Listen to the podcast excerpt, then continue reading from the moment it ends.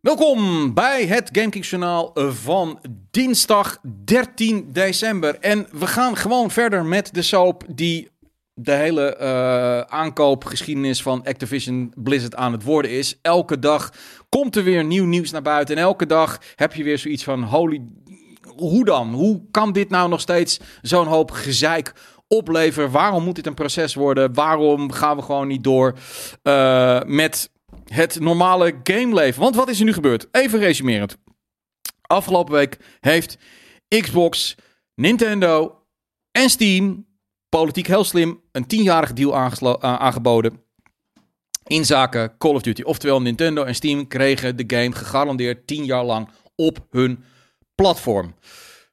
Waarom doet Xbox dit? Dat doen ze omdat ze het hele verhaal wat al die mededingingsautoriteiten uh, brengen. Namelijk dat Microsoft alles voor zichzelf houdt en daarmee de concurrentie eigenlijk buitenspel zet en een oneerlijk voordeel heeft. Die willen ze gewoon laten zien. Dat is helemaal niet zo. Wij willen onze games gewoon delen met iedereen. Dat is niet de intentie van ons plan. Um, die deal van 10 jaar, gegarandeerd Call of Duty op je platform, is ook aan PlayStation aangeboden. Dat hebben we ook al uh, laten weten, dat hebben we ook al bekendgemaakt. En PlayStation heeft daar niet op gereageerd. En het verhaal wordt nu nog gekker. Want je zou kunnen zeggen: oké, eh, leuk dat PlayStation nu 10 jaar lang Call of Duty heeft op de PlayStation. Maar Microsoft gaat hem natuurlijk op de Game Pass zetten. En dat is niet helemaal eerlijk, want dan kunnen mensen die een Xbox hebben of een PC, hè, cloud, uh, die kunnen dan gewoon uh, die game spelen voor 10 euro per maand. Ik zou nog niet weten waarom je een multiplayer game die je zoveel speelt, uh, dat je die alleen daarvoor een Game Pass neemt. Maar goed, even, maakt niet uit. Um, en bij PlayStation moet je er nog steeds 70 of 80 dollar voor betalen. Ligt eraan wat PlayStation wil. ja, wat die ervoor charge, want dat mogen zij zelf bepalen. Maar het verhaal wordt nu nog aparter. Want dat, wat ik net schetste, dat zou ik dan nog enigszins begrijpen. Omdat, en als je de piepshow bekijkt, dan weet je uh, dat wij daar vrij stellig over zijn. Het gaat PlayStation niet om Call of Duty. Het gaat PlayStation niet om Starfield, whatever Bethesda doet. Het gaat om Game Pass. Dat is een enorme bedreiging voor hun. Die grote hoeveelheid. We noemen het altijd een beetje de mainstream gamers. Die gewoon eigenlijk automatisch de PlayStation neemt. Omdat ze net als hun vrienden daar graag de FIFA's, de Assassin's Creed, de Call of Duty's op spelen. En af en toe dan een first-party titel. Uh, die zou zomaar eens kunnen kiezen voor een goedkoper platform. Waar de games makkelijker te krijgen zijn. Uh, dat is de angst van PlayStation. Alleen, zo brengen ze het niet aan. Maar goed, Xbox, heel slim, politiek. Uh, die heeft die deal best wel uitgebreid. Naar nu blijkt, dat, daar komt Bloomberg mee. En die zijn redelijk te vertrouwen als het gaat om dit soort informatie. Want de deal was niet alleen 10 jaar PlayStation op het platform. Nee, de deal was 10 jaar PlayStation op het platform. En als Sony dat zelf zouden willen, dan mochten ze Call of Duty ook gewoon op de PlayStation Plus zetten. En van mijn part ook helemaal gratis. Gratis. Net zoals Microsoft dat gaat doen met de Game Pass. PlayStation heeft daar niet op gereageerd. PlayStation reageert op dit moment helemaal nergens op. Ik denk dat ze die rit helemaal gaan uitzitten. Het enige dat Microsoft nu heel slim aan het doen is, echt politiek meesterzet, is al die pijnpuntjes die Sony probeert te maken. Ja, maar de game wordt exclusief. Ja, maar de game komt op Game Pass en dat kunnen wij niet doen. Die halen ze allemaal weg. Eén voor één voor één. En dat maakt het voor rechters die uiteindelijk dan gaan bepalen over deze zaak, of voor die commissie, als die toch denkt van oké, maar nu is alles weggehaald, alle bezwaren, dus dan hoeven we dit proces niet door te zetten. Het maakt het wel steeds moeilijker voor Sony om dat te winnen. Dus weer een opmerkelijke set van Microsoft.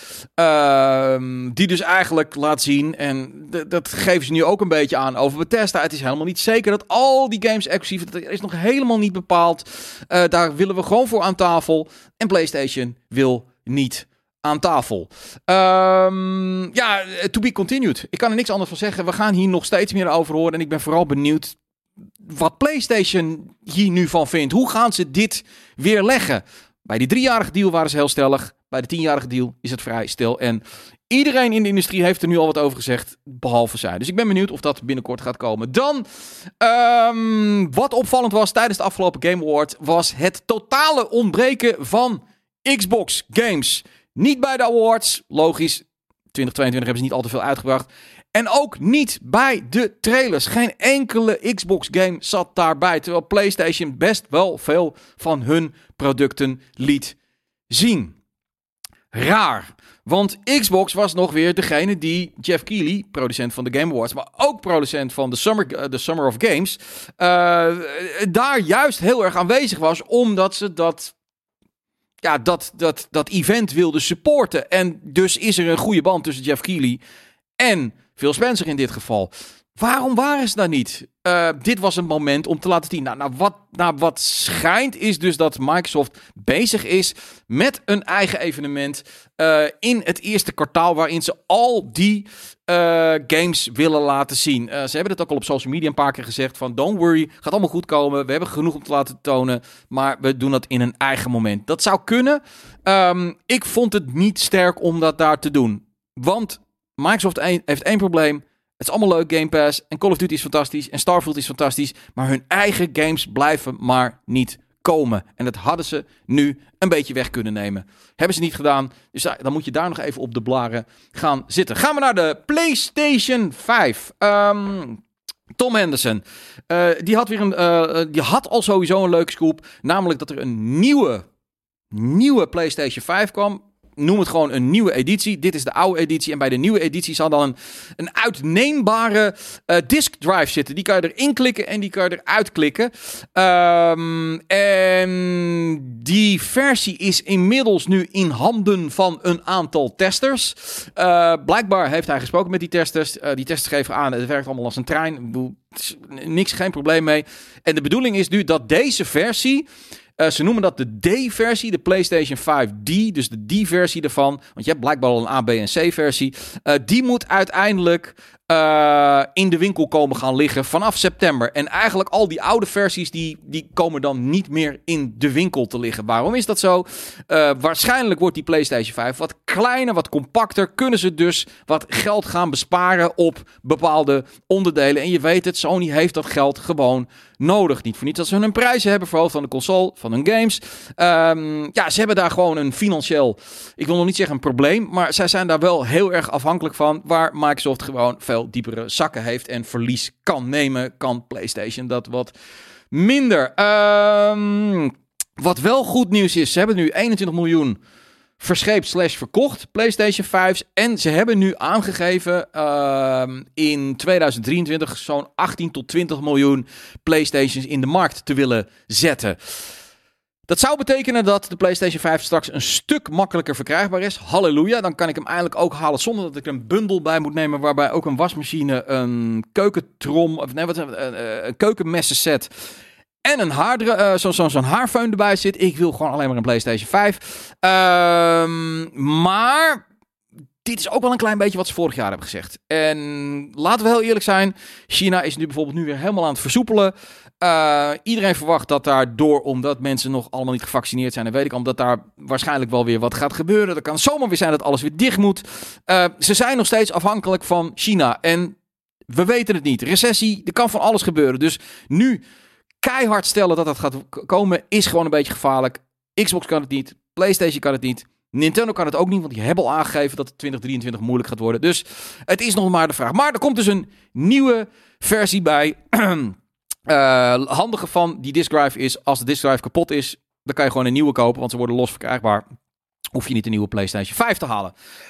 Eindigen we met wat leuk nieuws over PlayStation 5. Vind ik en vinden denk ik met mij velen. Namelijk uh, Spider-Man 2, dames en heren. Uh, we weten dat die game er gaat aankomen. Um, het is, althans het eerste deel was een van de Misschien wel grootste hit op de PlayStation 5. Fantastische game als je tenminste van superheroes houdt. Uh, maar ik bedoel, Checkos, Daan, al die mensen. Het was een weergaloos spel. Nou, deel 2 komt eraan. Hoge verwachtingen van. En uh, de schrijver van het eerste deel heeft zich min of meer een beetje versproken op social media. Want hij heeft gezegd dat het fall 2023 gaat worden. Makes sense, september. Dan is het precies vijf jaar geleden dat Spider-Man 1 uitkwam. Um, en vrij snel werd dat bericht ook weer ops, weggehaald.